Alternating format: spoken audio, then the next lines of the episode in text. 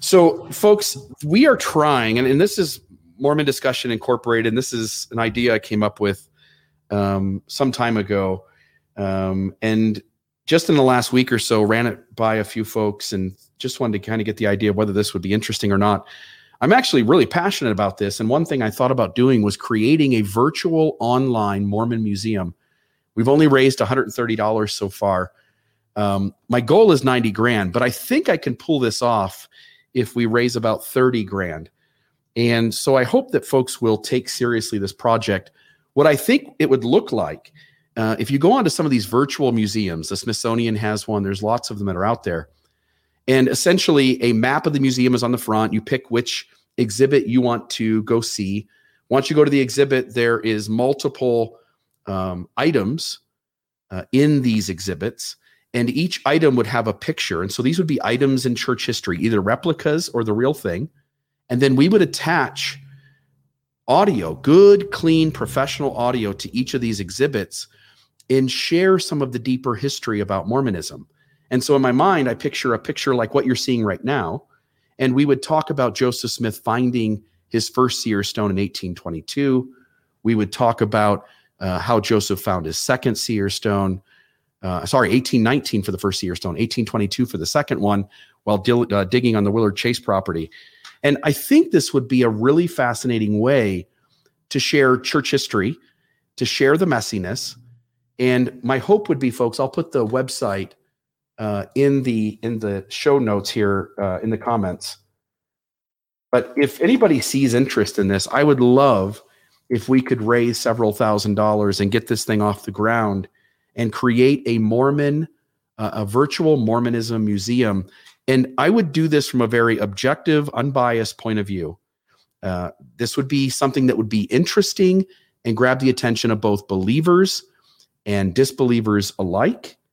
And uh, if you think this would be uh, something that would be helpful to our community, my two cents is go to the link that's in the comments wherever you're watching this and uh, donate today. And my goal is to raise 90 grand, but if I could raise 30 grand, I think I can pull this off. And I've already got tons of objects. Uh, one of the owners of Family Pond, who's a good friend of mine, was on the podcast last week, Chris, has tons of objects in his home. Brigham Young canes, uh, original first editions of books, uh, artifacts, uh, Mark Hofmann seer stone. There's just lots of things that we've got that we could put this museum together pretty easy. Um, the biggest thing is the website and the IT stuff. And so if if you could go to the website that was posted, it's on GoFundMe. You can also go to GoFundMe and just search for Virtual Mormonism Museum. And I'd love to to get this thing done. Um, RFM, I'll turn the time over to you now for the episode. I, I, I think, by the way, before you start, this is a brilliant uh, thing that you've got planned out for tonight, and I'm really excited about the links you've sent me. And so let's uh, let's tackle it.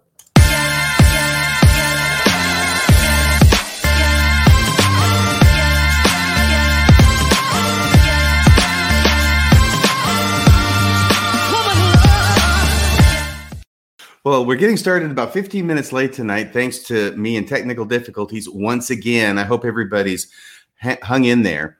And it's we're getting started at Mormon Standard Time tonight, Bill, is what it is. Yeah, it feels like uh, like a, a social that we're getting together at the Ward Building. Well, tonight's episode is titled "What Bad Faith Looks Like," and it has to do with a piece of artwork, a specific piece of artwork that uh, I saw in January in the January issue of the the Liahona. It used to be the Ensign, now it's the Liahona. I'm going to have to explain it every time, I think, until we get used to calling it the Liahona. But it was just a couple months ago, the very first ever issue, and there's a picture in there, and I saw that picture, and I went, "Oh my gosh, this looks like bad faith. This is what bad faith looks like."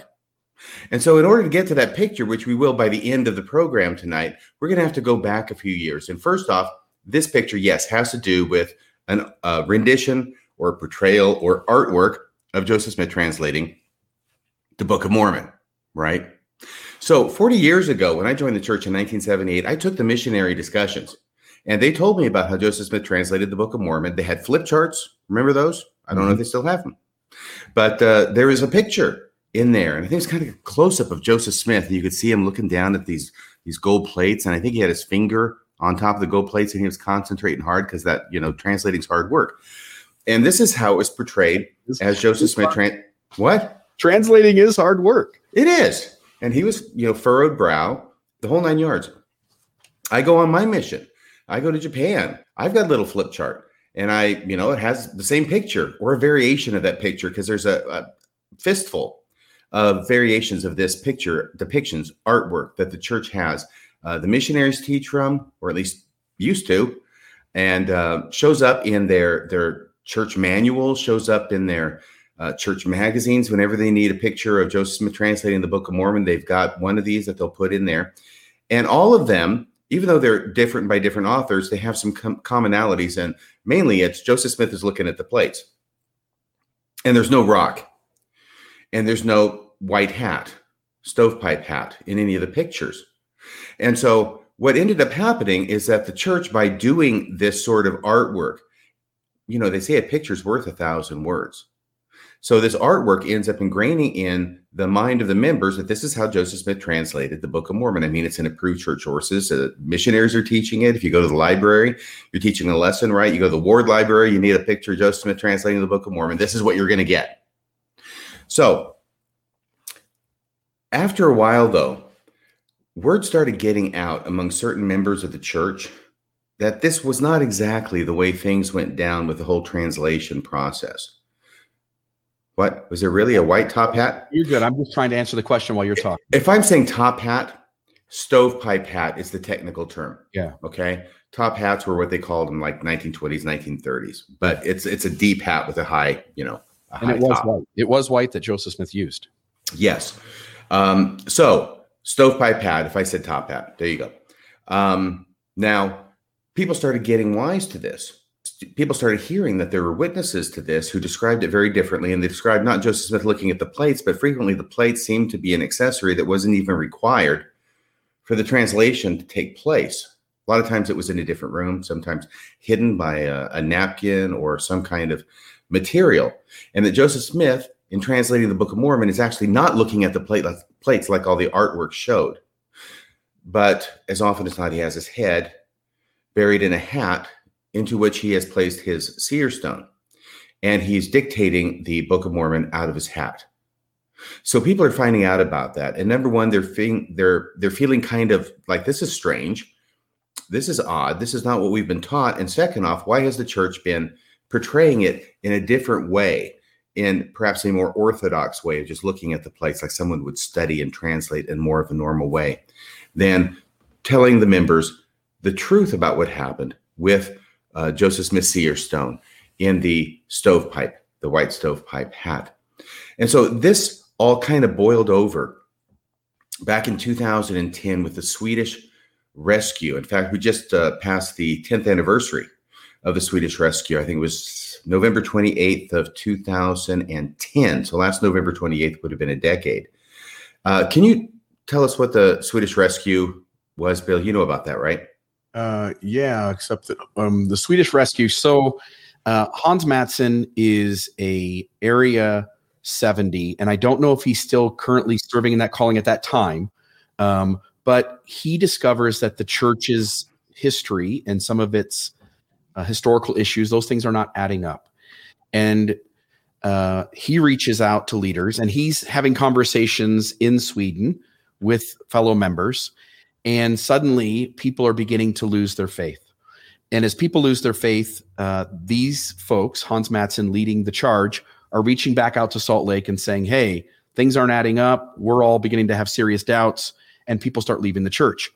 The church then sends out uh, Marlin K. Jensen and Richard Turley uh, to have a special meeting where all of these folks who are having deep questions and, and really doubts and beginning to become disenfranchised with the church, where they meet up and uh, Marlin Jensen and Richard Turley then proceed for I think about two hours, right?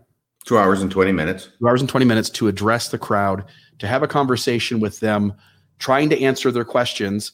Uh, and by the way, I would suggest that every one of you should listen to the Swedish Rescue and should be familiar with the way in which church leaders, and I think Marlin K. Jensen and Richard Turley are the two nicest options you could possibly send, and also informed and understand the messiness.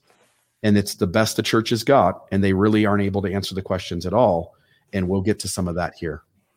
Right. I would say that um, Marlin Jensen comes in as sort of like Ward Cleaver. He's the, the parent in the room and trying to keep things to a low roar. And uh, Richard Turley, who is assistant director of the um, church history department, is sort of like the Book of Mormon answer man. He's the one who's going to have the facts and the, the data that's going to help uh, answer these people's problems. So there are about 15 questions that get put up on the board. But what I've gone what I've done is I've gone back and I've listened to all two hours and 20 minutes of it, and I found three selections from different places in it, and they all have to do with this issue about the Book of Mormon translation. And the first segment, which I think you have, it's a, at timestamp 32 minutes, and it'll go for uh, two minutes and 25 seconds, is the individual in the audience who's asking the question. So certainly has a Swedish accent, but I'll tell you, these people, including Hans, man, they speak English very, very well. Uh, it's really amazing how well they speak English, at least to me. There is the accent, so I just want to prepare you for that, but it's not a huge obstacle to understanding what's going on. And this is a two part question that he asks. First part having to do with uh, why was it done this way, and why weren't the plates used, in spite of the fact that the Nephites went to all this trouble of you know inscribing on them and hiding them and collating them and bringing them forth and all that stuff, right? And then the second part of the question is why is it the church hasn't told us about this, but given us a different impression through the artwork? Do you have that audio clip? Oh, and also we're borrowing this from, um, we're stealing it from Mormon Stories, who has it on their website. Yeah. And it plays the um, the audio, but also has somebody did a transcript, and it, you can see the transcript of the words while the audio is playing. Yeah, and let me do something here real quick. Let me um, let me copy the URL address so that other folks can later on have this as a source uh, in the show notes. So I've just I, I followed uh, Mormon Stories link to uh, YouTube, and so here we go. This is the Swedish uh, rescue. We'd like to have your ten questions, and then we can talk about. I, I think I'll give the word to, to the. Okay, you're a wise man. För starten. Whoops, kan vi göra så att vi kan prata rätt högt för att det är svårt att höra annars. Okay, so då står jag nu. All right, one of my questions uh, regarding the process of how the Book of Mormon came about. And uh, growing up in the church, I remember still that when I was taught about how the Book of Mormon came about, and especially the pictures shown to me in primary, which was agree on where we have Joseph Smith sitting on one side of the curtain, and his scribe on the other, and Joseph Smith had the, plates in front of him, uh, translating from them. Uh, and also as a missionary and as a Sunday school teacher, we, we've been taught and I've taught, you know, the importance of the original plates. And then coming about, you know, how Nephi had to make the choice of killing Laban in order to, to get the plates, and how then pass them forward from father to son for a thousand years. And Moroni almost died in, in just trying to pursue, preserve them and finally then buried them in the Cumorah. And then finding out then by, by recognized historians, even members of the church, how, how the process isn't really corresponding with that picture. Then in fact, the, the translate or the, how the Book of Mormon came about was actually by Joseph Smith looking into the hat in a seer stone, the stone that he found in a well, and the stone that he used both before and after becoming a prophet in, in seeking for treasure. Uh, and this then the question to me that uh, I don't expect you to answer, but you know, there's a lot of efforts being made in order to make these plates come about. And they weren't even part of the process. They were hidden away most of the time, sometimes not even in the same room while the, the writing was being done. That's one question, obviously, but I don't expect you to answer. But the second question is, okay, good. But the second question is, why?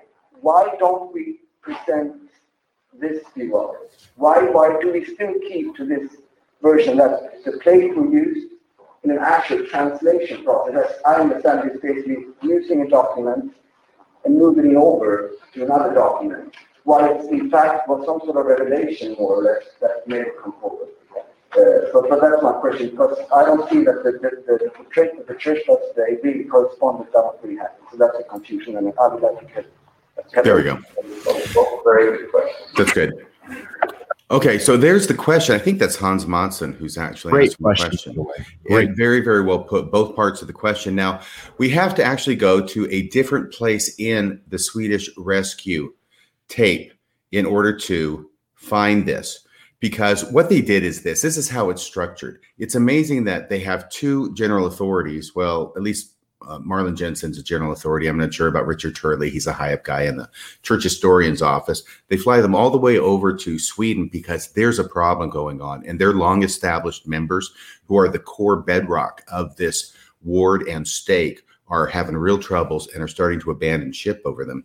So they fly them all the way over to Sweden. They have them all come to this kind of super secret squirrel meeting that they're not supposed to tell their neighbors about.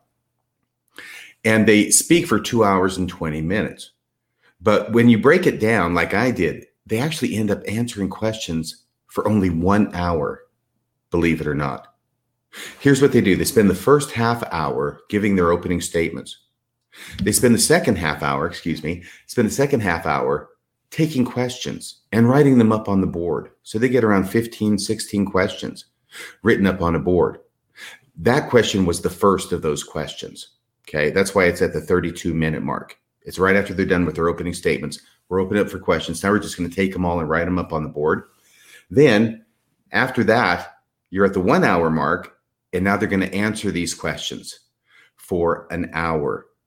And then they're going to give the last 20 minutes. It's going to be the closing statements. So they actually fly all the way over to Sweden to answer questions for one hour. But that's why this happens this way. So the answer to this question does not come immediately after the question is asked. Instead, it comes at timestamp 57 minutes and 25 seconds. And it's actually, there's two parts to it. This is the first part. And this is Richard Turley, his voice, as he answers this question that was asked about the uh, translation process. Yeah. So you ready to play it? Yes, sir. Here we go. So let's start with the first one. As I understand this question, you were asking about why is there a difference between the way you first learned about the translation of the Book of Mormon with church art showing you how it's done. Joseph Smith here and the plates and blanket and another scribe and so on. Basically, the a challenge that we have is that over the course of generations, people develop in their minds an idea how something happens. It's particularly true in the second generation, third generation, fourth generation, and so on. Can you hang on a second? Christian art, for example. Can, can you hang on a second? Because now he's going to give an example that has nothing to do with the question being asked, but he's going to take up time using this example as if it has anything to do with the, the different artwork. Go ahead. These people in Sweden yeah. dedicated their lives to what they believed was the true and living church of Jesus Christ, dedicated their lives to what they thought was the gospel of Jesus Christ. And these guys are sent over to resolve their concerns and you and I know that you can't even cover one issue in an hour. We've tried it, we fail all the time, right? Yes. And, and these guys go all the way over there. I mean, this is airplane, fuel, everything to give this group of folks an hour of their time, really, as you point mm-hmm. out, answering questions. And and it really does turn into a cluster, you know what? Oh, totally. But but here it is a lot of Christian art dresses people from the Holy Land in clothing and in environments that are not the Holy Land, they're Europe. And that's because you know, that's their conception. This must be how it was done. So what we have in church art very often is artists giving their idea of what it must have been like. But if you go back to the original documents, and get, get back to original documents that were sometimes difficult for people to find originally, what you see is a different picture. So the bottom line is we're trying to make our art conform with the sources so that people, when they see images of the way things are done, they'll understand it based not just on an artist's conception, but on what the, the basic um, statements are. Let me, let me just give you an example. Can you hang on a second here, Bill? Yep. Okay. I just want to point out we're not done with this clip because um, somebody, and I think it's Hans, is going to be um, interjecting here. He's not exactly waiting to raise his hand to be called on, and good for him. Um, it's it's somewhere not long after they start answering questions that I think that uh, Marlin Jensen and Richard Turley realize that they have lost complete control of this meeting, it becomes a total cluster, like you said. But the main thing that I want to point out is that not once but twice, Richard Turley has now blamed the artists. Okay. First off, he says, so what we have in church art very often is artists giving their idea of what it must have been like.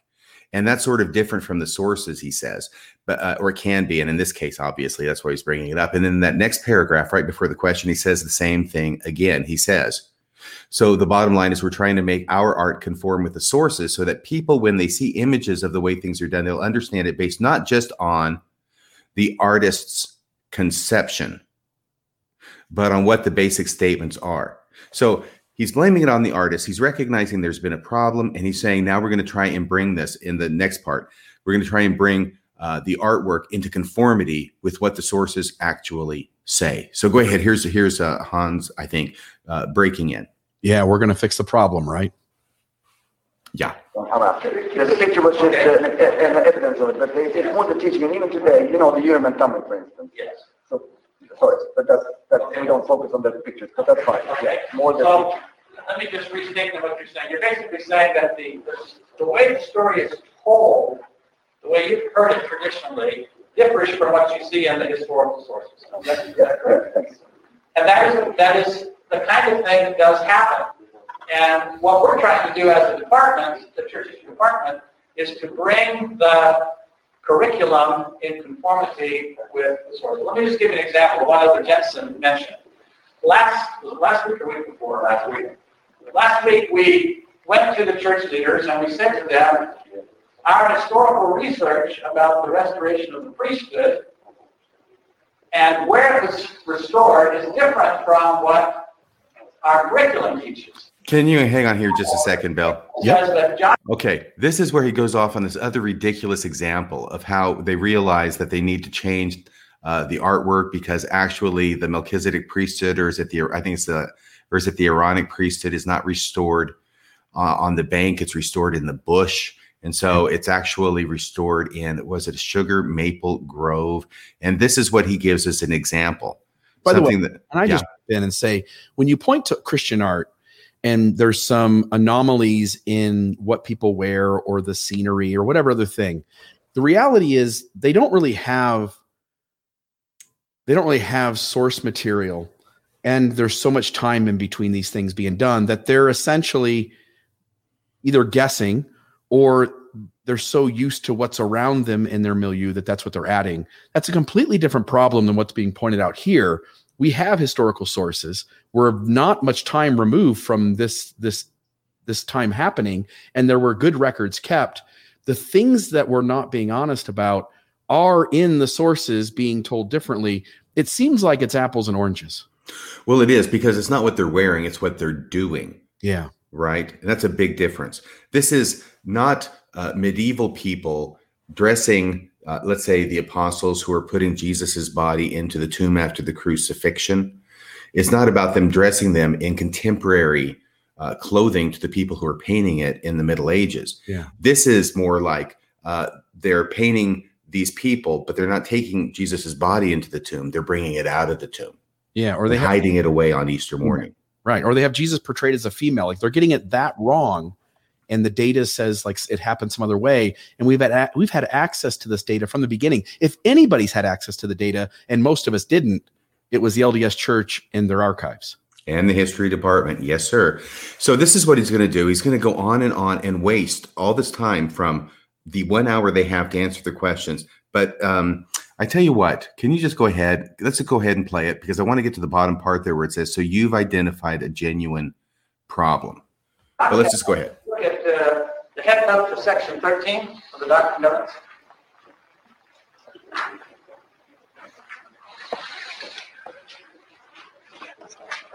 Section 13, the, the head note at the beginning says, ordination of Joseph Smith and Oliver Cowdery to the Aaronic priesthood along the bank of the Susquehanna River. Bank. Um, do you understand the meaning of the term bank? Yeah. Okay. You dumb Swedes. We went back to the original sources, and Joseph Smith says that the restoration occurred in the woods, and Oliver Cowdery says it occurred in the bush, meaning we think a sugar maple grove. They used to call sugar maple groves the sugar bush. And if you look at the Susquehanna River here and Joseph Smith's home here, the grove is probably up here, not here on the banks. So our historical research shows that the restoration doesn't occur here, it occurs here. But can I just say, it sounds like they showed some slides and some pictures, right? Yeah, you think they were ready for this? They were ready for that, and they were already prepared to deflect the question and go in a completely different direction. And it was intentional. They they knew they were wasting these folks' time and that they were there to accomplish nothing. Yeah, and to give an absolutely meaningless example, like saying this is just like what you're talking about, when really it's not like it at all. No, I'll continue. I'm sorry. It's okay. We're going to change information to make it conform with the church history. So you've identified a genuine problem. Often, the way stories have been told over time don't conform with the history. And so our goal is to try to make them conform more closely. Okay. So that's the end of that part of uh, Richard Turley responding to this question. It's going to come up again later. But he's saying over and over, it's the artist's conception, and we're trying, they, they're getting it wrong. And our job is we're going to update the art and we're going to make it more closely match what the reality was that's in the documents. But as I'm listening to Richard Turley, it just it strikes me that his voice sounds so familiar to me. And I think, where have I heard that voice before? And then all of a sudden it occurred to me, do you have that clip from that movie? Yeah, here it is. Now listen to the voice here and see if it doesn't sound very similar to Richard Turley. Take your World War II. There were many heroes in World War II. What were your heroes? Who were your heroes? Let me clarify this. Thank you for having me.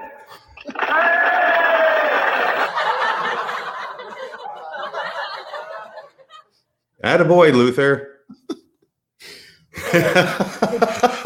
I mean, and we're going to play this other clip from him so you can enjoy it now and, and really see that uh, perhaps um, Richard Turley had another career before he went into the church history department. So let's see here. Uh, this is finally at the one hour and eight minute mark and 40 seconds. You see that there, right? I sent it to you. Yeah, yeah. And this is just going to go for about a minute and a half. But this is where he talks about the last part. And this is where he says, you know, if you're not satisfied blaming the artists, then just blame us, blame the historians. But whatever you do, please, please don't blame the prophets. Don't blame the guys who are in charge, okay? Because the buck doesn't stop with the prophet, the buck never got there. Blame us instead. Uh, sorry, you didn't say why you present this view. Why does the church present the view? Why doesn't the church say about the seer stone more officially? In the early days of the church, they talked about it often. Mm-hmm. You get to a second generation, they present it the way that they tell the story. And over subsequent generations, each generation retells the story according to their own circumstances. But we are led by revelations, the church. So, I mean, shouldn't then the leaders correct so that not people every generation change the story? Or could you say this for every subject in the church? It's much of what you get about the history comes from the historians and from people like me who do the best they can under the circumstances of their time. And then somebody else comes along later with new discoveries, new documents, and they rewrite. Okay, so it's you know don't put don't put the responsibility on the prophets, put on people like ordinary people like me who are doing the best you know we know how to do it. But somebody will come along later and do it better. Those of you who do anything, science, you know, you do the very best you can, and the next generation will do it better. Isn't that true? It's true here also.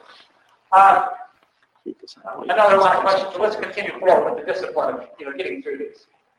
Okay, so now he's done with the first question, and and he is now going to Joseph Smith's wives and polyandry.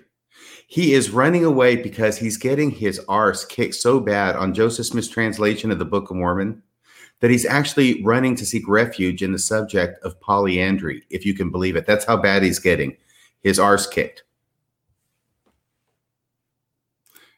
Anyway, I think that's funny. So uh, blame the historians, blame the artists, but whatever you do, don't blame the prophets. It's not their fault. They have nothing to do with this. Everything happens in this church at a level underneath them, and they really don't have any decision making process that goes on. So that's the first part. Was back 10 years ago, November 2010, already this issue is fomenting, bubbling, and we have Richard Turley on record as saying, "Yeah, we're aware of this, and we're going to be changing this. We're going to be updating things in order to make it more accurately reflect what the actual documents are." So now we get to 2015, October 2015, the Ensign magazine, and this is where they actually bring the seer stone that Joseph Smith used to translate the Book of Mormon out of the church vault for a photo op. Did you have any of those pictures? Uh uh, let me see here. If I don't, I don't know if I've got those. Well, they're stunning. Let me tell you. Um, you talk about this the seer stone? Yeah. Um, I actually have it in the background on our StreamYard, but you can't quite see it. I wonder. Oh, that's I, okay. No, they brought it out. I think people know what it looks like. They brought it out for a photo op. You know, they they did the lights, they put it on, they did makeup, they said smile, they got the angle just right, and you know, they took a few pictures and they put it back in the in the vault. There you go. And that's the pouch it was in too that they'd kept it in in the church vault which was really nice because they're trying to be more transparent. It was uh, this photo op was done around the same time as the church essay, I think, on translation maybe was released, and and it let us know something important, Bill. That the, church, that the church has had this thing in their vault the whole time. yeah, in fact, I learned at this time that this is where you know I learned the story that Wilford Woodruff set this thing on the Manti Temple altar uh, when he dedicates the Manti Temple, this seer stone is sitting there. And this is a story that I learned around the time that these pictures all came out. And I'll tell you, that actually may have been a different seer stone because Joseph Smith had a collection. But I know what you're talking about. There was a seer stone that was put on the Manti Temple, the altar, at the dedication of it. And I'm not sure if it's that one there with the hole in the middle and all the little holes around it on the second row, second from the left. Yeah. I'm not sure if it's that, but regardless, I wasn't there yeah. believe it or not, for the dedication of the Manti Temple. The the eyewitness, we have one eyewitness who said she went to the church history uh, department, whatever that was at the time, and uh, somebody there relayed to her, and she came back with the story that it was the egg-shaped brown stone that was on the on the Manti Temple altar. Okay, very good. Thank you very much, Bill. You are great. Always enjoy conversing with you. But in this, in this October 2015 Ensign magazine, there was also an article that was written, and it was about Joseph Smith and his seer stone. And it was written by Richard Turley as well as two other scholars. Do you have that there? Yeah, I've got it. it Richard Turley Jr., assistant church historian and recorder. He's all those things. Robin Jensen, oh, who we know before, yeah, and Mark Ashurst McGee, and from the church history department, who I've interviewed and had several conversations uh, off the record with. Well, you want to share with us what was said? They are off the record. oh, that's too bad. I'm sure it'd be juicy. Okay, so go ahead. Would you scroll down? I don't even know if you know where I am. Well, I know that I can find this spot, which is illustrating the translation process. You, there's seeing and seers. Can you go up above this? Because there's a part. Yeah, uh, I'll find it in a second. The the paragraph starts with seeing and seers, and I should have that's all right. The meaning of seers. Hang on. Can you go back down? Okay, slower. Um, keep going. Keep there you go. Seeing and seers. Now, here's the great thing. Okay, I'm just gonna read through this really quickly. Maybe we can alternate like it's class. Okay. But what but what he's saying, what he's actually saying is that the church has been hiding this history for over a hundred years. But he has to use uh he has to be diplomatic in the way he puts it.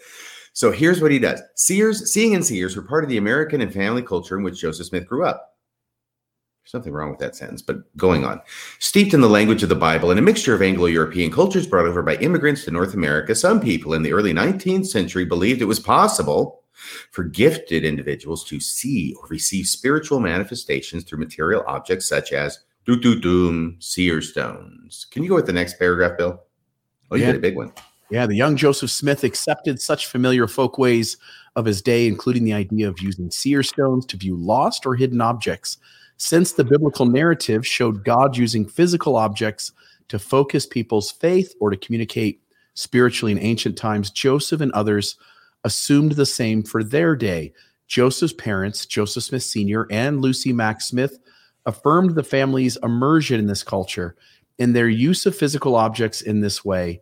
And the villagers of Palmyra and Manchester, New York, where the Smiths lived, sought out Joseph to find lost objects before he moved to Pennsylvania in late 1827. Okay, so notice how that uh, it really nicely skirts the issue of whether this article or the church is taking a position on whether any of that actually worked. Yeah, and and by the way, they don't want. Yeah, that's just it. They don't want to say that seers actually see because then you have to honor Luman Walters and Sally Chase and everybody else in Palmyra who's got a rock and in a day job finding lost items. And uh, but they also don't want to say it doesn't work because then you're throwing Joseph Smith under the bus for the scam of helping people find fictional Spanish silver mines, right? Well, it is part of the problem now that you mention it, isn't it? If you use the same method to find the lost treasure as you do to translate the Book of Mormon, how do you say one of them didn't work for beans, but the other one worked like a charm? Yeah, especially when both uh, experiences involve guardian spirits, golden treasures buried in hills with the use of rocks, right? okay, now watch how he navigates this minefield. For those without an understanding of how 19th century people in Joseph region lived their religion, seer stones can be unfamiliar, and scholars have long debated this period of his life partly as a result of the Enlightenment or Age of Reason, a period that emphasized science and the observable world over spiritual matters. Many in Joseph's day came to feel that the use of physical objects such as stones or rods was superstitious or inappropriate for religious purposes. So, what did they do, Bill? You get the last paragraph on this. Let's do it. In later years, as Joseph Smith told his remarkable story, he emphasized his visions and other spiritual experiences. Wait, what does that mean? He emphasized his visions and other spiritual experiences. Um, it means he quit talking about the rock and the hat. Right. And he started talking about And I wonder because we have the quote from Joseph Smith that uh, treasure digging wasn't profitable. He made the 14 bucks a month. He yes. put that away. We don't get anything in the church about the conversations that uh, um, Emma Smith's father and brothers comment about him promising to give up his treasure digging.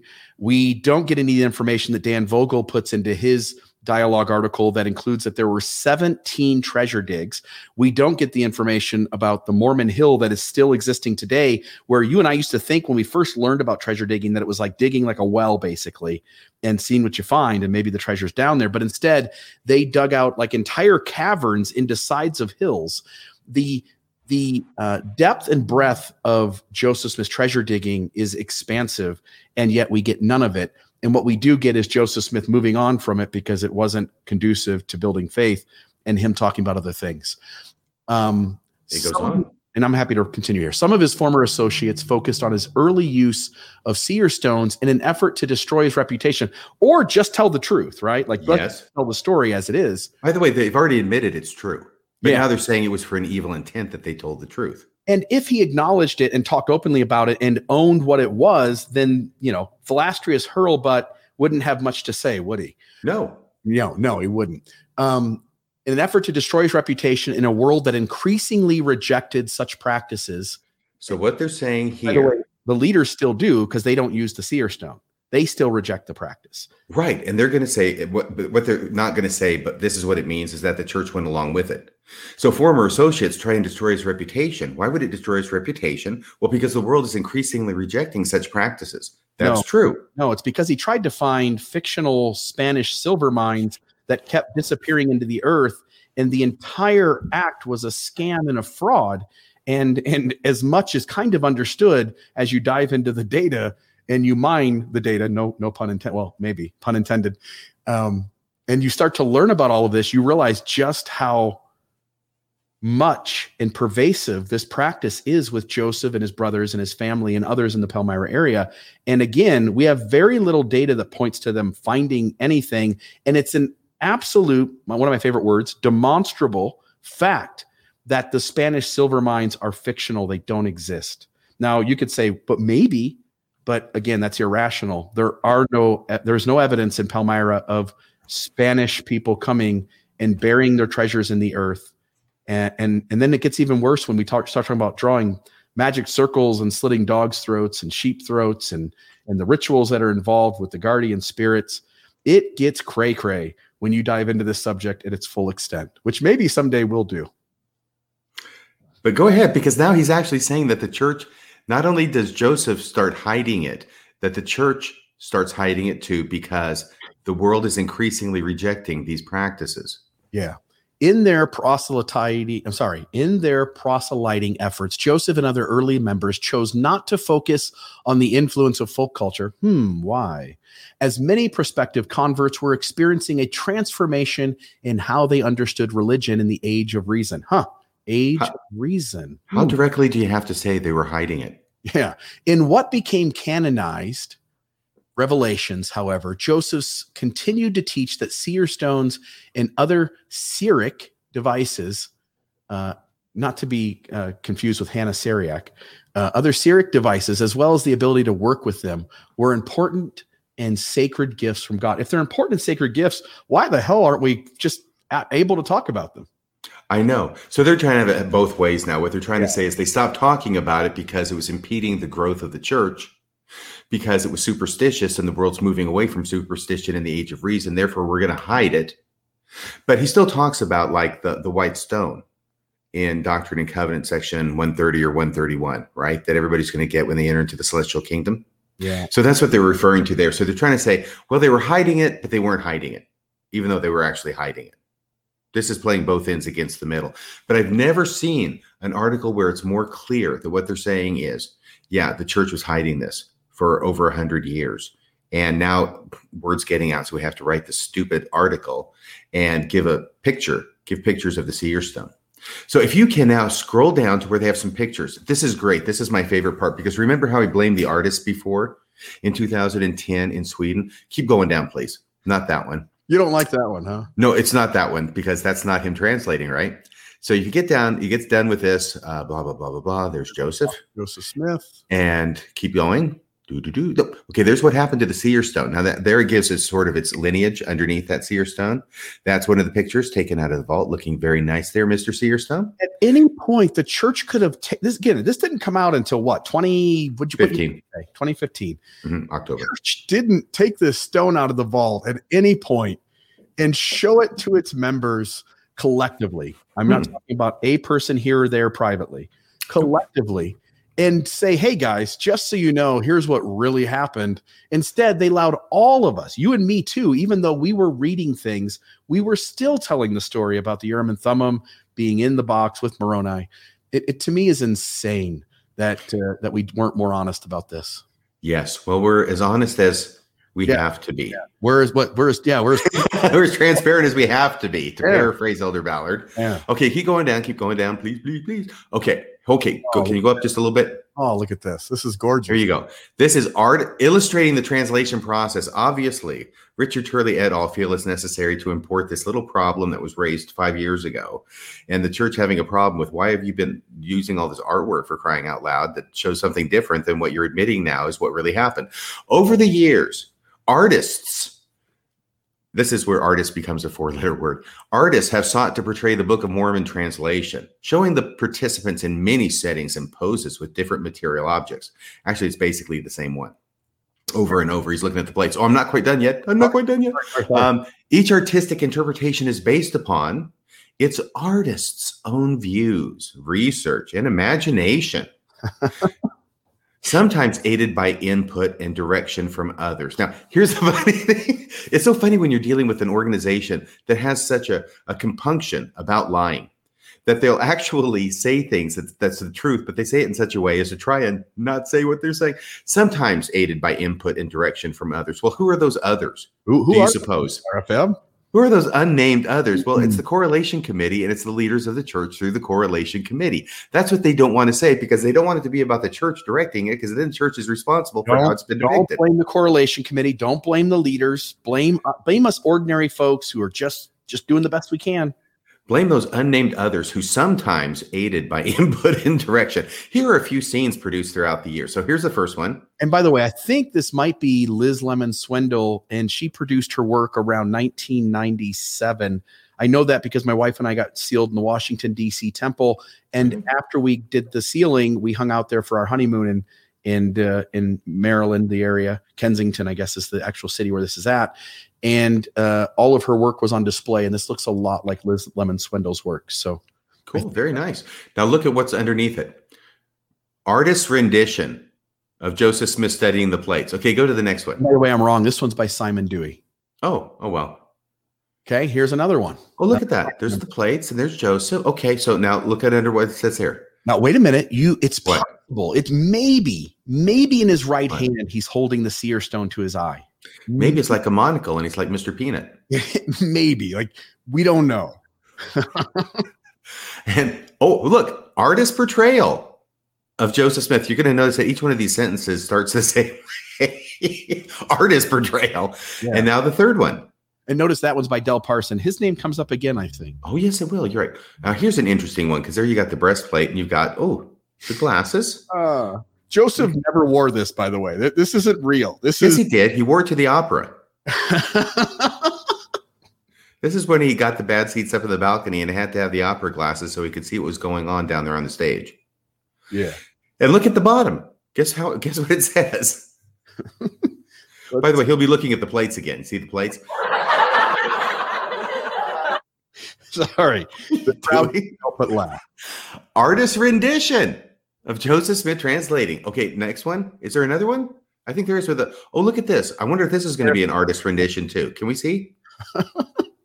oh, it's an artist depiction. They changed the word. It's artist portrayal, artist rendition, artist depiction, but it's always artist, artist, artist, artist under each of these pictures. It's Yeah. incredible. So, Oriental rug there, uh, hanging between them. That's a Karastan rug, by the way.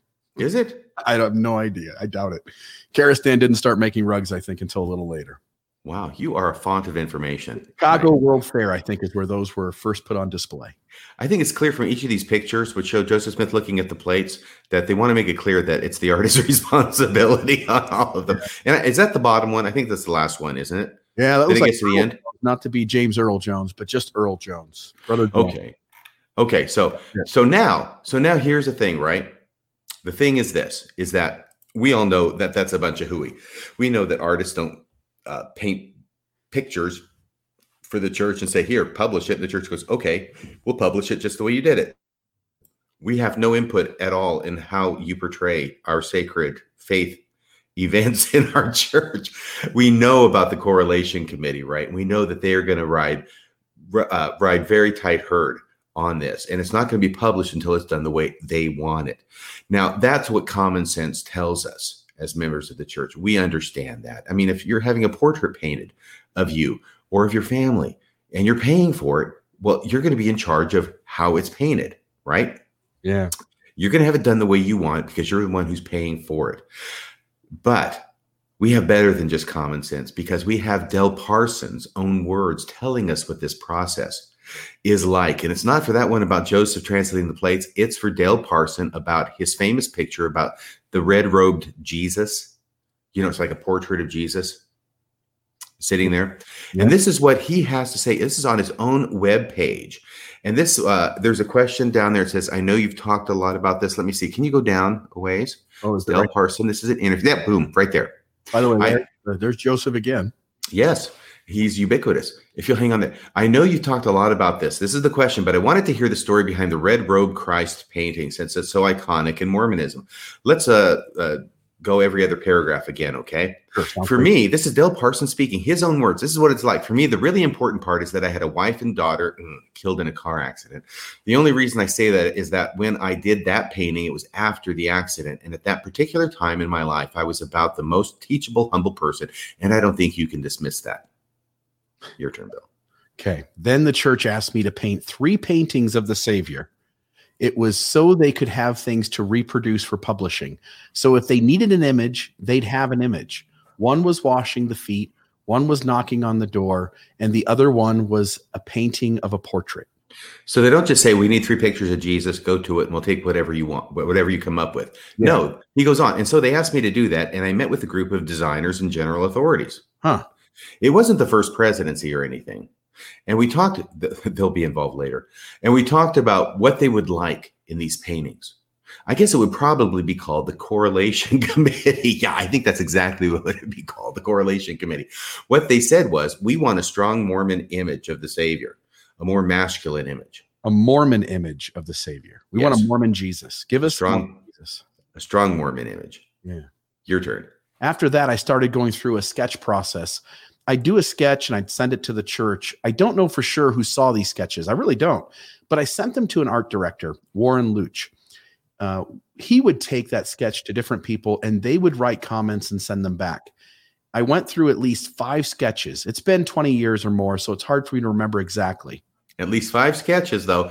But you know, sometimes he goes on, I'd get discouraged. Why would you get discouraged, Dale Parsons? I do a sketch and they'd write, no, don't like that one. You know what I mean? It's not easy. You go out there and you do the best you can. And here's the church pissing all over my best efforts. Yeah. I added that last part for those who are just listening to the audio. Okay, go ahead. I sent a sketch to the church. One night I had a dream that somebody was talking to me and they said, In the morning, the church is going to call you and tell you that sketch isn't going to work. But don't worry about it because everything will work out just fine. Then in the morning, Warren called me and said, Your sketch isn't going to work. Give us another sketch. So I was ready to do another sketch, but the sketch came back in the mail about three or four days later. And there was a letter with it saying, Don't worry about doing another sketch. Develop this one into a painting, but do these things more intensity, more love, more intense love, I guess, huh? More intensity, more love, older looking, more Jewish looking, no forked beard, wider wider shoulders, just things like that.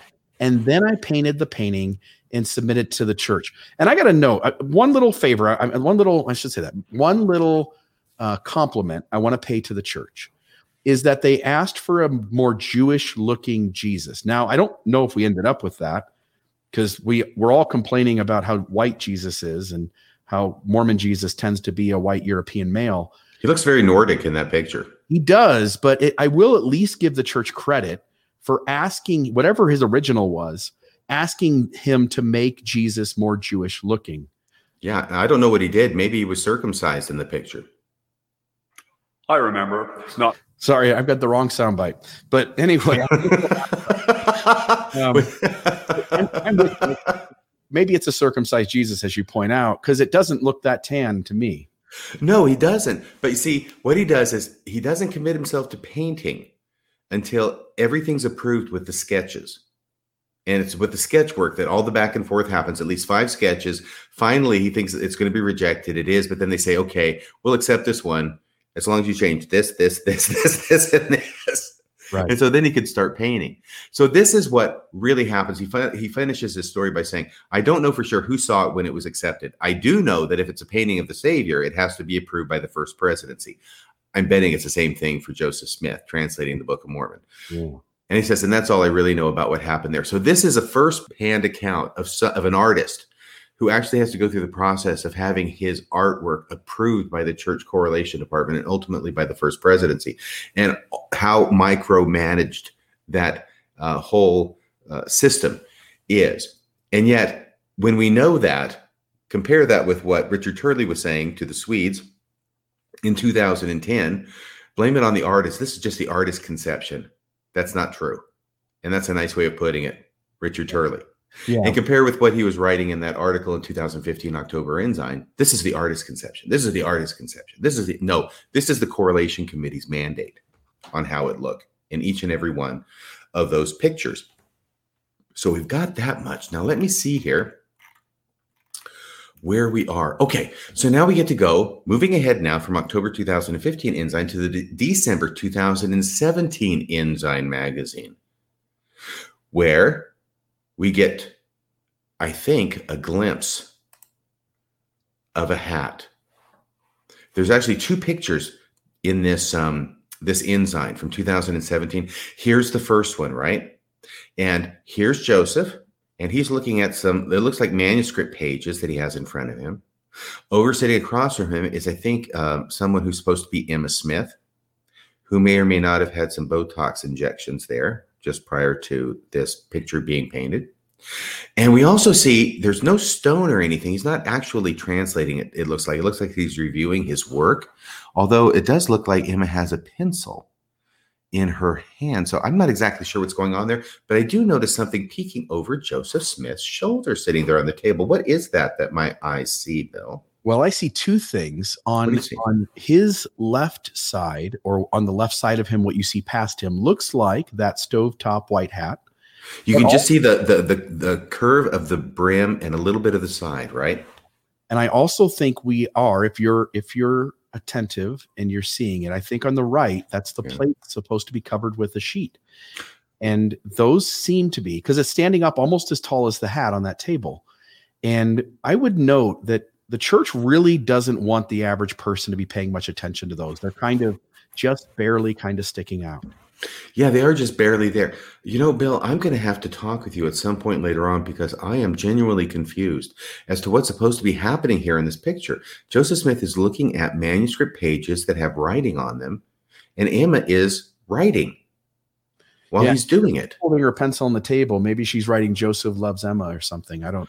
I don't, I don't know what this is supposed to represent. I know there was a time when she was actually a scribe for Joseph in the Book of Mormon translation, but it doesn't look like he's translating the Book of Mormon here because he's looking at manuscript pages. Anyway, I'll let that go for now. Maybe one of the listeners has a, a better idea as to what on earth is trying to be depicted here. Uh, if anything, we have the the glimpse of the hat, and that's very significant because uh, I want to give the church credit for trying to slowly introduce the hat into the artwork. Okay. on the other hand, yeah. so I can just say, here's what I think is going on the church doesn't want to show a picture of Joseph with his head in the hat translating. The church doesn't want to it wants to it wants to portray that it's being a little more honest.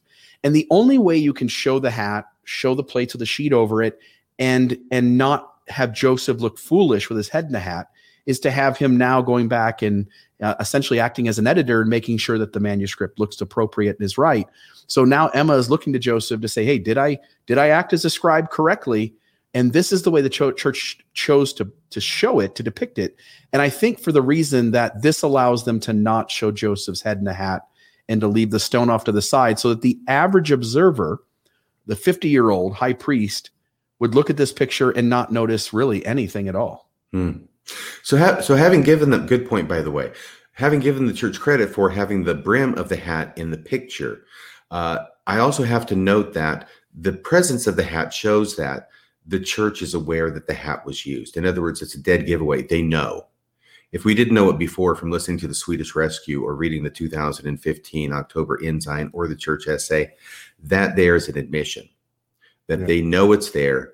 They know it was used. They know how it was used, but we're not going to show it the way it was used or Joseph Smith using it the way he used it. And then in the same December 2017 Ensign, there's another picture that shows the hat. Uh, is this the same the same one here? I don't think so. Okay, is there another link? Do I have another link? Yeah, what greater witness can you have? No, that's the one from uh, 2021. So maybe it is down further on that other one. If you can go back to the one yep, before it. Yep. Let me try to find. Yeah. Oh, look at this. Look at this. Now look at this. This looks like I think this is a this isn't a, a painting. This is an actual still scene, isn't it? Or is it a painting? No, I think it is a still scene. I think although it uh, it has a little bit of like a, a sketch type look to it. Yeah, whatever it is, it looks like a very youthful looking Joseph Smith, much younger than the one in the previous picture. But he is sitting on one side of the table. It looks like Oliver Cowdery sitting on the other. Oliver Cowdery's bent over and studiously writing. So dictation is going on, I'm pretty sure. And what do we see with Joseph Smith? What is right in front of him? So yeah, again, you see just a little bit of a hat. Now this time it's black, and again, the historical record says it's white. And it looks like with his right hand, he is holding the plates again, covered with a cloth. So again, the church really, it really still wants to portray the translation differently than it occurred, right? Like the data says the plates aren't even in the room, and the hat is the object, as you did one of your episodes on. The hat really is the central object. There's no seer stone uh, in in the picture, so there's way, no way to even see that. Meanwhile, it's probably sitting in that hat that you get to see very very little of, maybe seven to ten percent of the hat they're showing. Yes. And so once again, we have a little slice of the hat. And maybe Joseph Smith's left hand over the hat, perhaps blocking the light, but he's not looking down at the hat. He's looking across at uh, Oliver Cowdery as Oliver Cowdery is writing there. And the plates in the napkin serve a very, what? He's helping Oliver spell out Zarahemla Or Coriantumr. or Coriantumr. but no, there's no E before the final R. Um, it's just MR. okay. Um, and he's going, okay, whatever you say, Joseph. All right, you're in charge. So the deal is that um, these plates in the napkin serve a very important purpose in this picture. And that purpose is to obscure the hat. So Yeah. once again, you've got to know what's going on, or at least maybe seen South Park to understand what's going on here in this picture. You will not understand what's going on in the picture from the picture alone. And that's the whole point. That's the beauty of it, right? Now, I want to ask you this, uh, and I'm sorry because I'm I'm haven't asked you this before. In that picture on the table that is closer to Oliver than to Joseph, what is that sort of round dark thing? Is So that I- a fold in some paper or what? yeah, my my first thought is the white thing is an inkwell, and maybe the second one is That's what it is. water to It's an inkwell. Yeah. That's what it is. It wouldn't make sense for it to be a, a seer stone that close to um, no, Oliver or anywhere in this picture at all, actually. But maybe a divining rod, right? Didn't Oliver try to translate by putting the stickle Yes. plates and you know? Yes, you're right. But no, no, you're right. That's an inkwell. Okay. So let me see here. What else we have? Oh, now, now. So it's like they're maybe making some progress here. Maybe Richard Turley and the church are making good on what Richard Turley said about trying to bring the artwork more in line with what the actual sources say. Right. And then ending where we first began, January this year, two months ago. By the way, it's March 3rd, 2021. Right now, they're recording this. Two months ago, the very first issue of the Liahona comes out, and they've got a new piece of art that depicts Joseph Smith translating the Book of Mormon. Do you have that, Bill? So is that the one I had pulled up before? What grade Yes. can you have? Yes. So when we scan down, uh oh, uh oh, look at this. They're using a piece of the old depiction and portraying the translation completely uh, in ways that the narrative didn't actually happen. The curtain, there was some debate, like they thought maybe a curtain between them, but when they go back to the historical sources, it sounds like there's a curtain ha- hung up in the doorway so that people in the rest of the house wouldn't be able to interrupt or or bother the translation or see what's going on. Um, we don't really have a record of a curtain between two people. It is possible there was one, but you're right. It's confusing. And in fact, there are so many disparate accounts concerning this that it's a wonder that anybody actually think it's describing something that actually happened. Yeah, you've got the plates on the table, which again never happened. It This I'm- is the main thing I was focusing on. Yeah. You've got the plates and you've got Joseph Smith, and he's looking right down at those plates again. yeah, and maybe the argument is holding a stone in his right hand, but you don't get to see it, and there's no hat. Where's the hat? There's no hat. at There's no hat visible. There's no stone visible. We are once again back to when I joined the church and went on the mission, and where the artist conception of Joseph Smith just looking at the plates. And this, this picture, this is where the title of tonight's show comes from. This is what bad faith looks like. This is what bad faith on the part of the church of actually trying to bring the artwork in line with the historical sources looks like. And this is what bad faith on the part of the church of continuing to try and keep its members in the dark with the false history of foundational events in the LDS church looks like. That's it. Um, I'll, I'll tell you, the church has had plenty of time at this point to get it right. They've had plenty of time to get rid of images like the one that the folks are seeing on the screen, and for some reason, they they haven't quite done that yet. And I don't know, I don't know why that is. And and they said they were going to do it. Turley told us he was going to do it. Um, they were going to get get to the bottom of this and start putting the correct art up. They were going to start to fix this problem. But here we are, 2021, and it's still not right. It was never a valid excuse to blame the artist in the first place, but that ship has long since sailed. Yeah. Yep. Amen to that. Um, so here we are. We've we've essentially gone through and shown that the church blamed the artist. By the way, there's there's um this one, Give Brother Joseph a break. but but the one person you'd never give a break to is the artist, since this criticism has come up and the church has addressed it in every single instance. And now I think it's about a half dozen times the church has blamed the artist for the problem. Meanwhile, the church, its leaders, and give Brother Joseph a break. The prophet himself, Joseph Smith, those guys get a break. Um, but the artists, Del Parsons, and everybody else, no break for you. Everybody else is expendable. Right. Exactly. So that's the th- that's tonight's show. That's what I prepared for for our audience tonight, Bill. I love it. I love it too because um, we're going to keep holding these guys accountable. They're going to have to begin to make the right changes, and I think they've made some. And there's a long way to go. And one of the things we have to start doing is no matter how crazy, no matter how unbelievable, no matter how problematic Mormonism's story is, we're going to have to pre- present the story accurately and honestly, transparently, and forthrightly. And until we do those four things, um, you and I and other folks are going to continue to be a voice for those four things.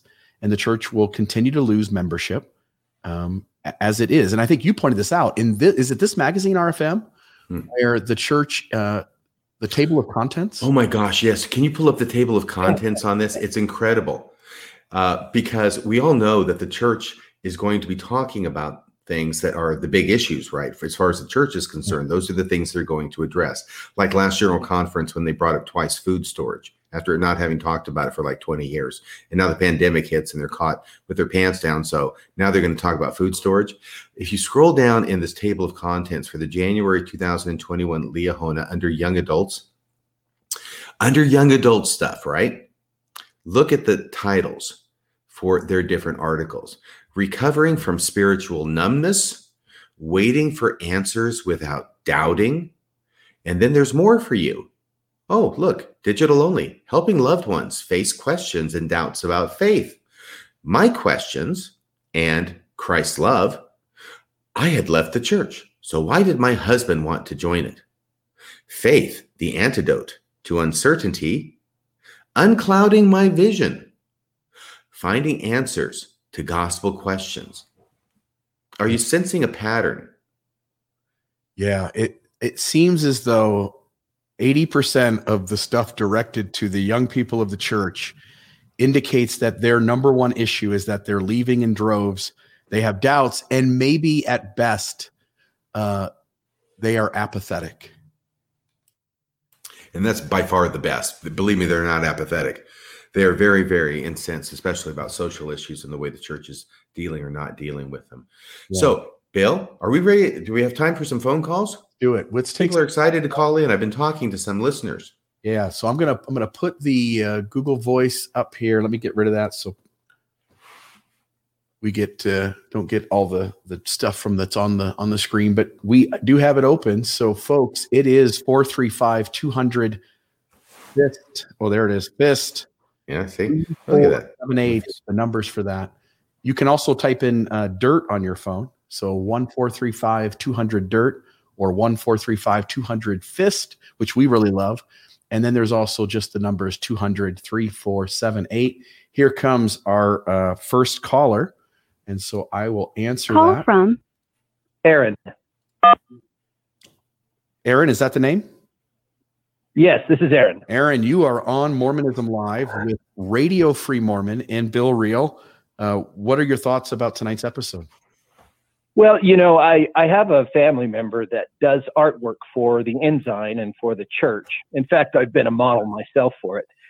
Um, but I have watched the process he has to go through to get that approved uh, to even be in the church magazine. So uh, it rings a little uh, disingenuous when when they say that it's the artist's fault. So yeah, what, I just thought, what is that process, by the way, Aaron? Can you share a little bit of what what goes on, like where that has to get approved, and what your what your insider knowledge is of that process?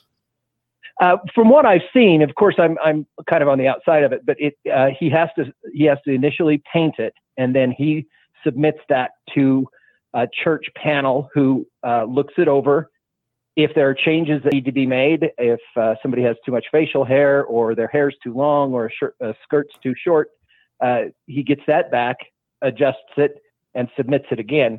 Um, so it's not just one person, but it's a whole process.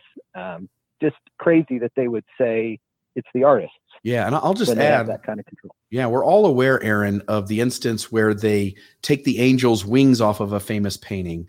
We're all aware of extending where the shoulders of women are showing in a famous uh, painting of Jesus uh, at the tomb or the witnesses at the tomb.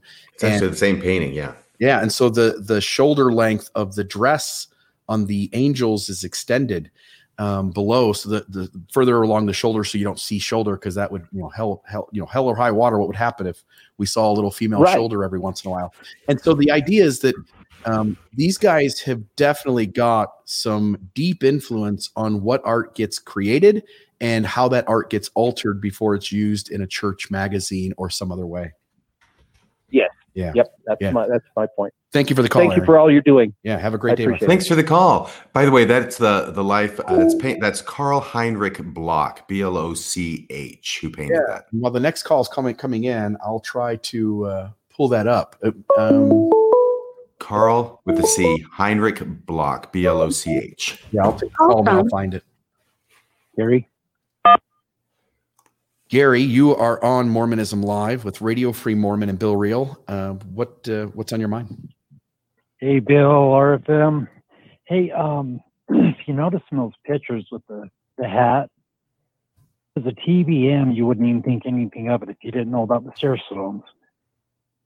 So people in those days wore hats all the time, so they wouldn't think anything of it. But if they say you never told us, they could say, "Oh, look, we had a glimpse of a hat." Yeah, no, absolutely. The church could certainly uh, claim that it's being honest and forthright, and the reality is it still wants to obscure the deeper story because what the reality is, uh, a seer stone is just as crazy as a pair of spectacles. Both of those require Oh, you to take the leap into supernatural magic, but only one of those leads you into studying the history around Joseph Smith's treasure digging, and that I think, my friend, is where the problem lies. Yep, exactly. Yeah. Appreciate it, my friend. Good point. Thank you for the phone call. Okay, hey, thank you. Okay. A couple good calls there, RFM. Yeah, very good. No, Yeah. this is the the the artistic version of the essays, which we want to have the information out there, but we're going to bury them, so hopefully nobody will find them. And these artistic depictions we'll have little pictures, little slices of the hat that a person can see, but nobody's going to think twice about it unless you know already, and then you'll understand the significance. Yeah. In fact, I'm going to pull up here. I think I've got the photo finally, and I will put it up here on the screen. Is this Carl Heinrich Bloch? Look at that. Bloch. Yeah. So the wings are gone when the when Mormonism gets famous art. By the way, you you really shouldn't desecrate famous art. Um, I'm going to pick up the call here, and then I'll, I'll mute- Call I'll from- the call here. Yeah, give us just a just give us just a second, my friend. We'll get you right on. Okay. Uno momento, por favor. All right. So um, looking at that, I mean, The you one on the left is the original. the wings there are off. They're gone. Yes, you have the two female adoring angels kneeling on either side of the resurrecting Christ Please with extend- wings and bare shoulders. heavens forbid we see a little female shoulder here and there. Uh, but Right. Jesus' shoulder, notice him. He gets to keep his shoulders showing. He's not a sexual. Women's job to keep the guy from from being turned on and becoming a sexual maniac in Mormonism. But you can see you you've definitely uh, altered a famous piece of art, which really shouldn't shouldn't happen, should it? I don't know. Maybe they bought the copyright to it. I have no idea. All I know is they took off the angels because in Mormonism, we're the only people who understand that angels really don't have wings. Uh, If I said they took off the angels, I meant they took the wings off the angels and they added the shoulder caps so that those angels could be wearing garments. Yeah. Give me a second. I'm gonna get this off the screen. So in the first one, we know they're not wearing garments because we can see their shoulders. are you still there, caller? Yes, I am. Okay. What was the name? Was it Gary? Roger. Roger, sorry, my friend. Roger, you are on That's the right. air with Mormonism Live, and uh, you're with Bill Reel and RFM. Uh, what is your thought tonight? Well, the one I was going to mention was one the picture you just just barely took down, and that was the picture of uh, Joseph Smith, the black hat. Oh, and I think our RFM has made the uh, the point in a previous podcast that he put out that the importance of that being a white hat, and um, I- I've got both a black hat and a white hat to uh, demonstrate what RFM shows and that is that you can't see through a black hat. Right. So it was important for Joseph Smith to have a white hat so that uh, he could see what was in the bottom of his hat. Yeah, and, and RFM, you you know, again, I would point listeners to your episode. Do you remember what number it was? Oh, I do not remember the number. It had to do with magic in the Book of Mormon or something. Yeah. What do you remember what the title of it was, RFM? It was like magic in the Book of Mormon. Okay. Sorry, I can't remember. It was back when I was doing a spade of them uh, for nine weeks. Yeah, it was a great episode, and I remember you getting lots of positive feedback about that one. Um, it should be noted when you're a magician, right? RFM, when you're a magician, you tell the the audience one thing, but that doesn't mean that you're not breaking the rule yourself in some other way. And so when he tells the audience that he's putting his face into the hat and excluding all light, you're to believe as a viewer that when he puts his face into the hat, there's no light in there. And the reality is, as the white hat lets light in, it is a little sleight of hand trick, right? The idea is when he puts his face in the hat, plenty of light is coming in, and it allows him to see whatever he needs to see inside the hat. Right. And the question I raised there, looking at this from a magician's point of view and in a magician's trick, it is really speculative and it's not necessary or required. I want to make that part clear. I'm not saying this is what happened. All I'm saying is, is that uh, from a magician's point of view, when he takes a stone and places it in the hat and then places his face over the hat to look at the stone, Yeah. all the attention is being focused on the stone. Yeah. When really, if it's a trick, unless there's actually something coming off the stone that he's reading, Yeah. which is probably not likely. It's not rational.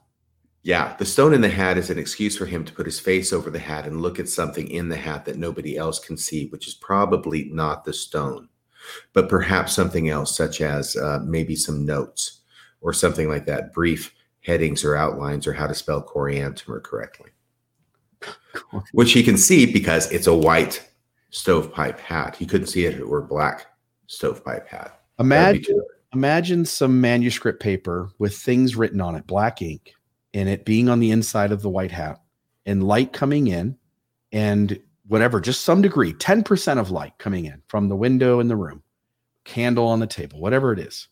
And now that you've got black ink on essentially white paper, although I grant it's probably a little darker than that, and you've got a little bit of light coming through this white hat, that that ink, that written stuff would actually stand out, I think, pretty decent. And I've got a hat at home. I think I'm going to try this maybe tonight, and we'll see if that works. But yeah, would you? And of course, you know, hat these stovepipe hats are famous for people having speeches written in it that they get up on the stand and then they take off their hat and they pull their speech out and put their hat back on. right, right. Um, caller, what's the name? Matt. Matt. Matt, you are on Mormonism Live with Radio Free Mormon and Bill Reel. What are your thoughts tonight? Awesome to talk to you guys again. This has been a big uh, frustration for me, especially as I've learned a lot what's going on. And I've been telling my friends about some of these issues that as the church becomes more honest, sort of, uh, you have to pay attention.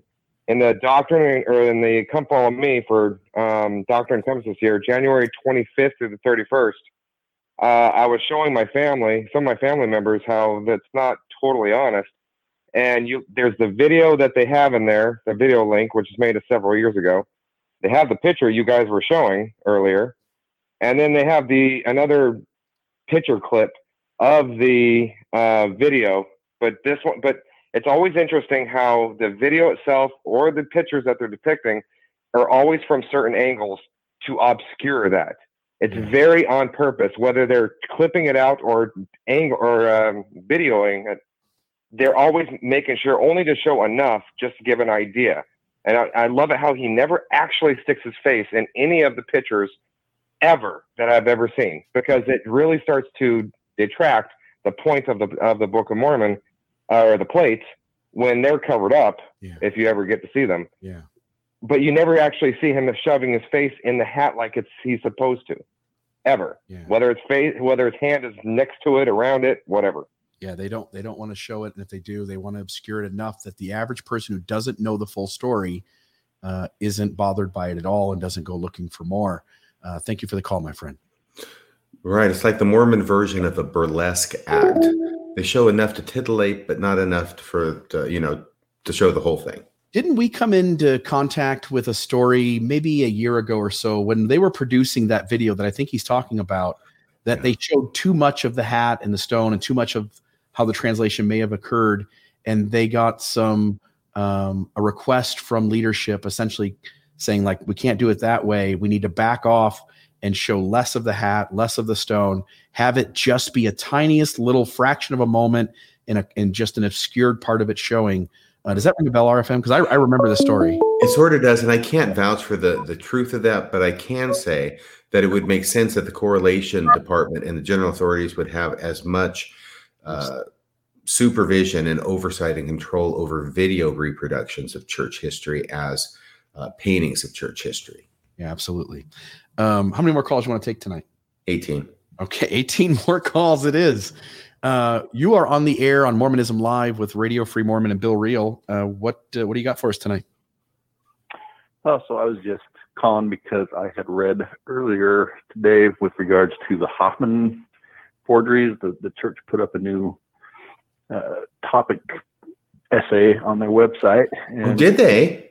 Interesting that they're still trying to hide information um, in what they're putting out with regards to this. Um, I'll just read you a quick little. What's, what's the title of it? Um, it is called Hofmann Forgeries. Okay. Oh, because they knew this was coming. I gotcha. Yeah. They knew so, the Netflix thing was coming out. Yeah, exactly. And so they, one of the sentences in here, it says, he also forged a 1830 letter from Martin Harris, known as the Salamander letter, which described Joseph Smith being involved in folk magic practices.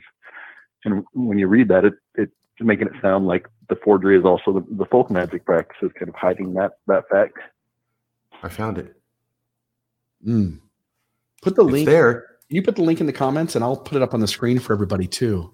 Me put link a link in the comments. What, what is what are you talking about? Do you have a? Do you talk to the audience in the audience comments there on StreamYard? Uh, let me see here. Yeah. So uh, where would this be? I've I've copied the link. So where do I put it in the just the comments there? Yeah, just put it in a comment to me, maybe a, a private comment or um, yeah. Well, where do I put it? I, I I got the comments. Right, private chat on StreamYard. I can do private chat easy, but it also has comments. So where do I put it in comments? You just at the very bottom. It should. Does it say all and let you post anything? No, there's just a, a comment from Matthew Allen at the bottom. Gotcha. Put it in the private chat, and I'll copy it over to the listener. Okay. Watchers. Yeah, th- there works. Okay.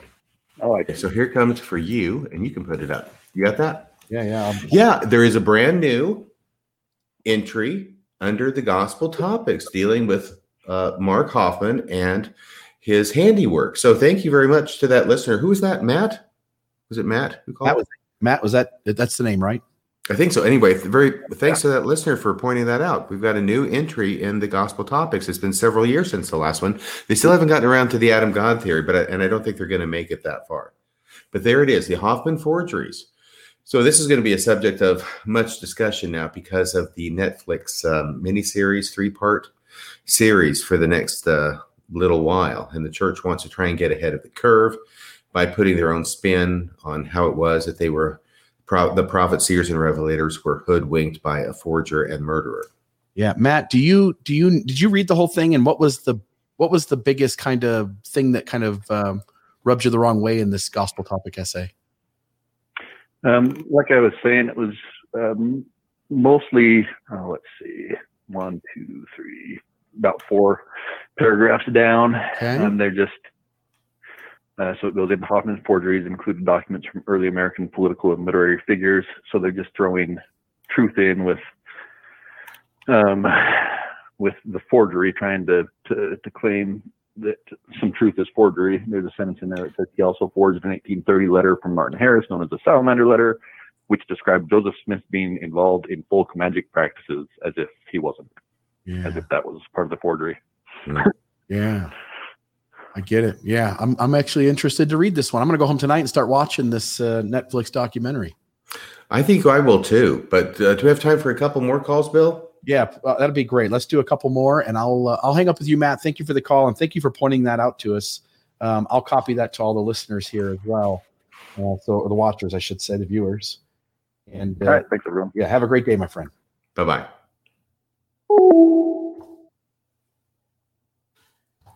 All right. Let's take a couple more calls. Not 18. We'll do two. Okay. We'll compromise. I'm a reasonable man, but I've just experienced some very unreasonable things. Yeah. And uh, that fits well with Mormonism, doesn't it?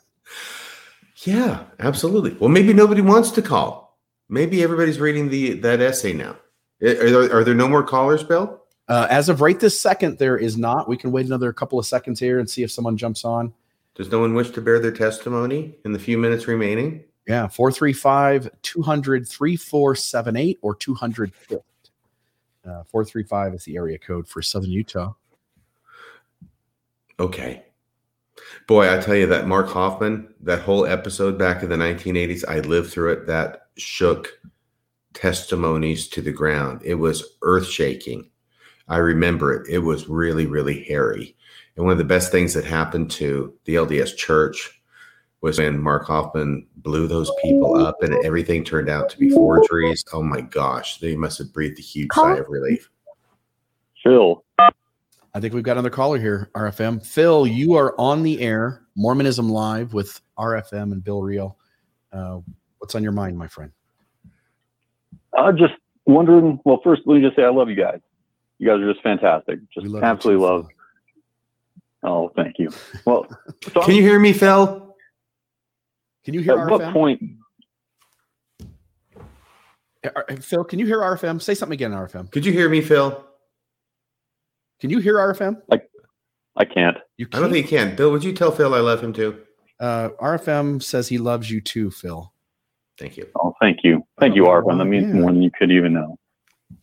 I don't know why you can't. I'm using the device I, I'm supposed to be using. Anyway, uh, go ahead and share your thoughts with us, my friend. Sorry to interrupt you. Yeah, no worries. I'll throw out the question and then I'll uh, I'll just disconnect. I'm, I'm sure you guys will be able to answer without any back and forth. But uh, right now, the church has no problem with, or the church leadership has no problem with throwing previous artists and their works under the bus.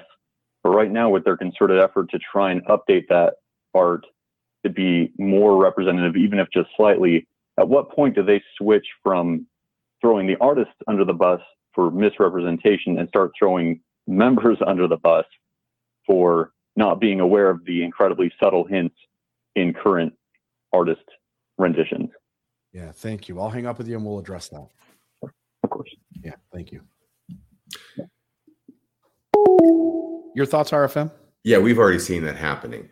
That's yeah. a that's a standard apologetic tactic, which is to when, when a church member says, "I never heard about this," or "I grew up in the church. I've been a member for decades. I've been active. I've attended all my meetings. I've read all the manuals.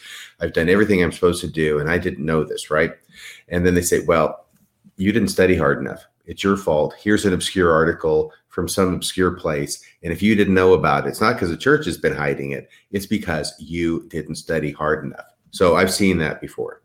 And it should be noted too, this this Swedish rescue, when they get yeah. to this thing, uh, they draw a line in the sand. They say, look, you know, this is our best attempt at answering questions. You either you either you either get on board with us or you get off, get off, and you just you take off and you leave and don't come back.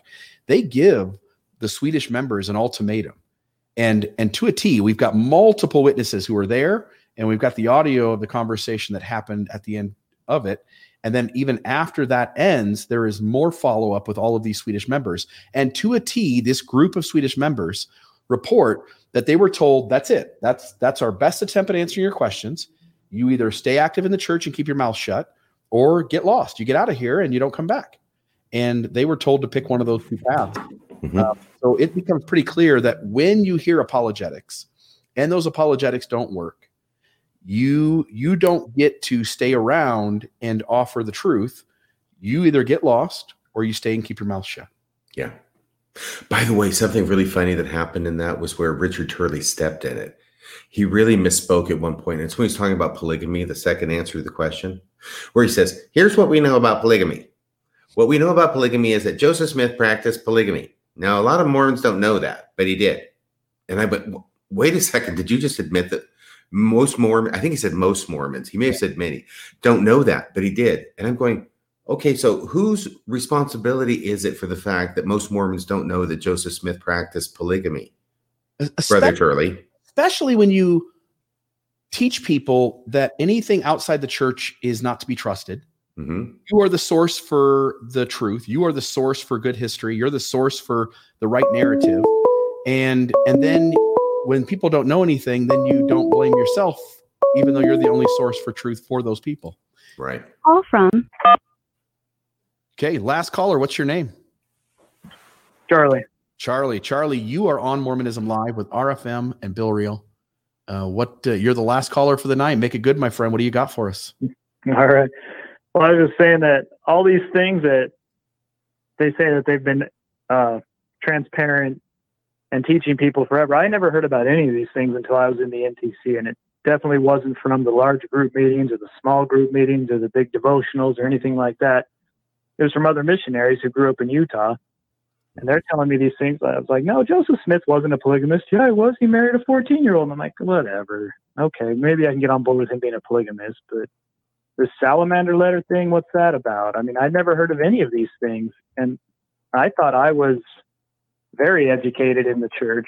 I knew quite a bit. I was a good missionary. I was able to teach people. But then I find out all these things from RFM podcasts and, and your podcast and John Dehlin these and you know, it's it's very upsetting, and I appreciate what you guys are doing to help straighten things out. I appreciate it. Thank you, my friend. Appreciate that. Have a great night. Yeah, and I'm really sorry that it is upsetting, but you know, it is upsetting. And I've certainly been there, been through that. I know you have. I know everybody who's gone through this has. When you build your entire worldview and not just your worldview, your cosmic view. We're talking about into the eternities, your entire view around what you've been taught in Mormonism.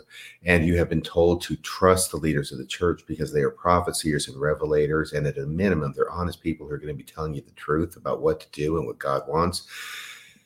And then you start finding out that they have been shining you on for decades and actually probably since the beginning of the church really yeah, I I wonder. He mentioned Weird Alma and gaslighting. I I think we'd be okay using this song, and I think it would be a really appropriate ending for our episode tonight. Oh yeah, what do you think? It's gaslighting. What do you Whoa, think? whoa, whoa, whoa, whoa, whoa, whoa. Yeah, what do you think we conclude with that? Can you do that from there? Yeah, the yeah. control panel. Yeah, I can do it from here. Let me uh let me share the screen now. It's going to put. Let me remove this. You were the captain on the bridge of the Starship Mormonism Live. Yeah, I, yeah, I hope so. Let's see what happens here. Share screen. I'm going to put us up. So now it's going to be like the the temple mirrors for a second. We're going to see all eternity. But if I change my thing, and here we go. You ready? Yeah. Closing song. Here it is. Thanks, RFM. By the way, great episode, and I appreciate uh, all the prep you put into this one. And uh, I'll get with you here in the next day or so, and we'll figure out next week. Okay, great. Oh, by the way, everybody, I'll be on with John Dehlin on Friday morning at shoot. I think it's eight o'clock Mountain Time. We're going to be talking in depth about View of the Hebrews. So hopefully everybody can tune in then. I know you don't have to work for a living. Uh, see you then. bye bye. View of the Hebrews.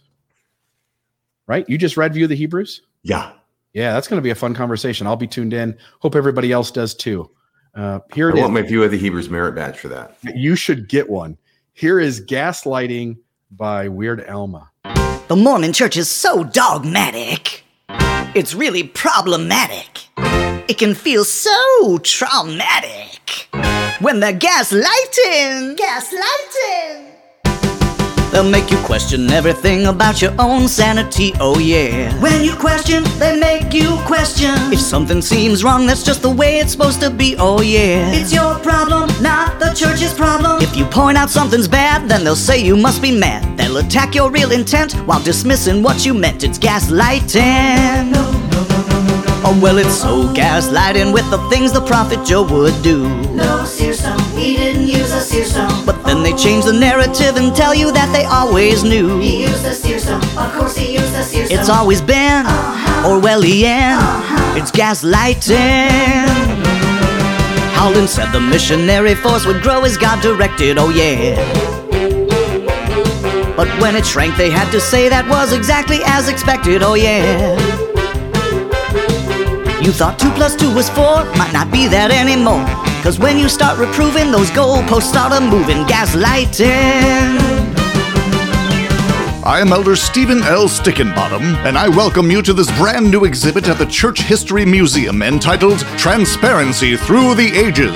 As you may know, our church has always been open and honest about our history, and so we wanted to. Excuse me? Yes? I know the tour is just beginning, but I already want to bang my head against a wall. Oh, sure. Well, please use the wall to your left. Okay. We seem to get this a lot. You can see the impression of Bill Reel's head over there.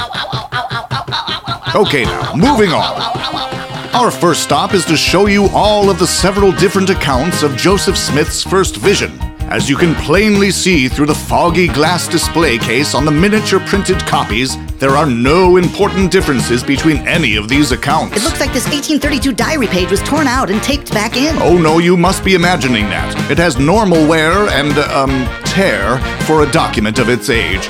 Now over here we have the Book of Abraham. I heard that has some problems with its translation. I'm afraid you heard wrong. See, it never was a translation. But it says right here, translated from the papyrus. By No, you see, that's not what translation means in this case. It means that Joseph was inspired by a document that had no connection whatsoever with Abraham to write a book that claims that Abraham himself wrote the book. It's rather obvious, really. Oh, and when Joseph translated the Book of Abraham, he may have used this beautiful seer stone, which we are proud to display here. Wait, didn't Joseph Fielding Smith insist that seer stones were never used? No, you're taking that out of context. You know, you want to be careful about playing whack a mole with church history issues. Now, if you'll come this way, you can see a diorama depicting Joseph Smith surrounded by over 30 of his beloved wives. Of course, we understand and accept that he practiced polygamy and polyandry, as expected. Some of his wives look really young. Some were as young as, um, several months shy of 15. But as I'm sure you're aware, several months shy of 15 was in the extreme outlier range for what was the customary age for marriage at the time. We were never taught any of this stuff at church. Well, if you didn't know, then it's your own fault, because many egg headed church historians and scholars have known about these things for years. You're just not well read enough, apparently. Hey, you want to go back to that wall again? Yeah, let's go. It was so gaslighting when the gospel topic essays were done. We used to say that stuff was anti-Mormon. Now it's so gaslighting when they're redefining translation. When it says translate, it doesn't mean translate. The things they twist uh-huh. sure make you pissed. Uh-huh. It's gaslighting.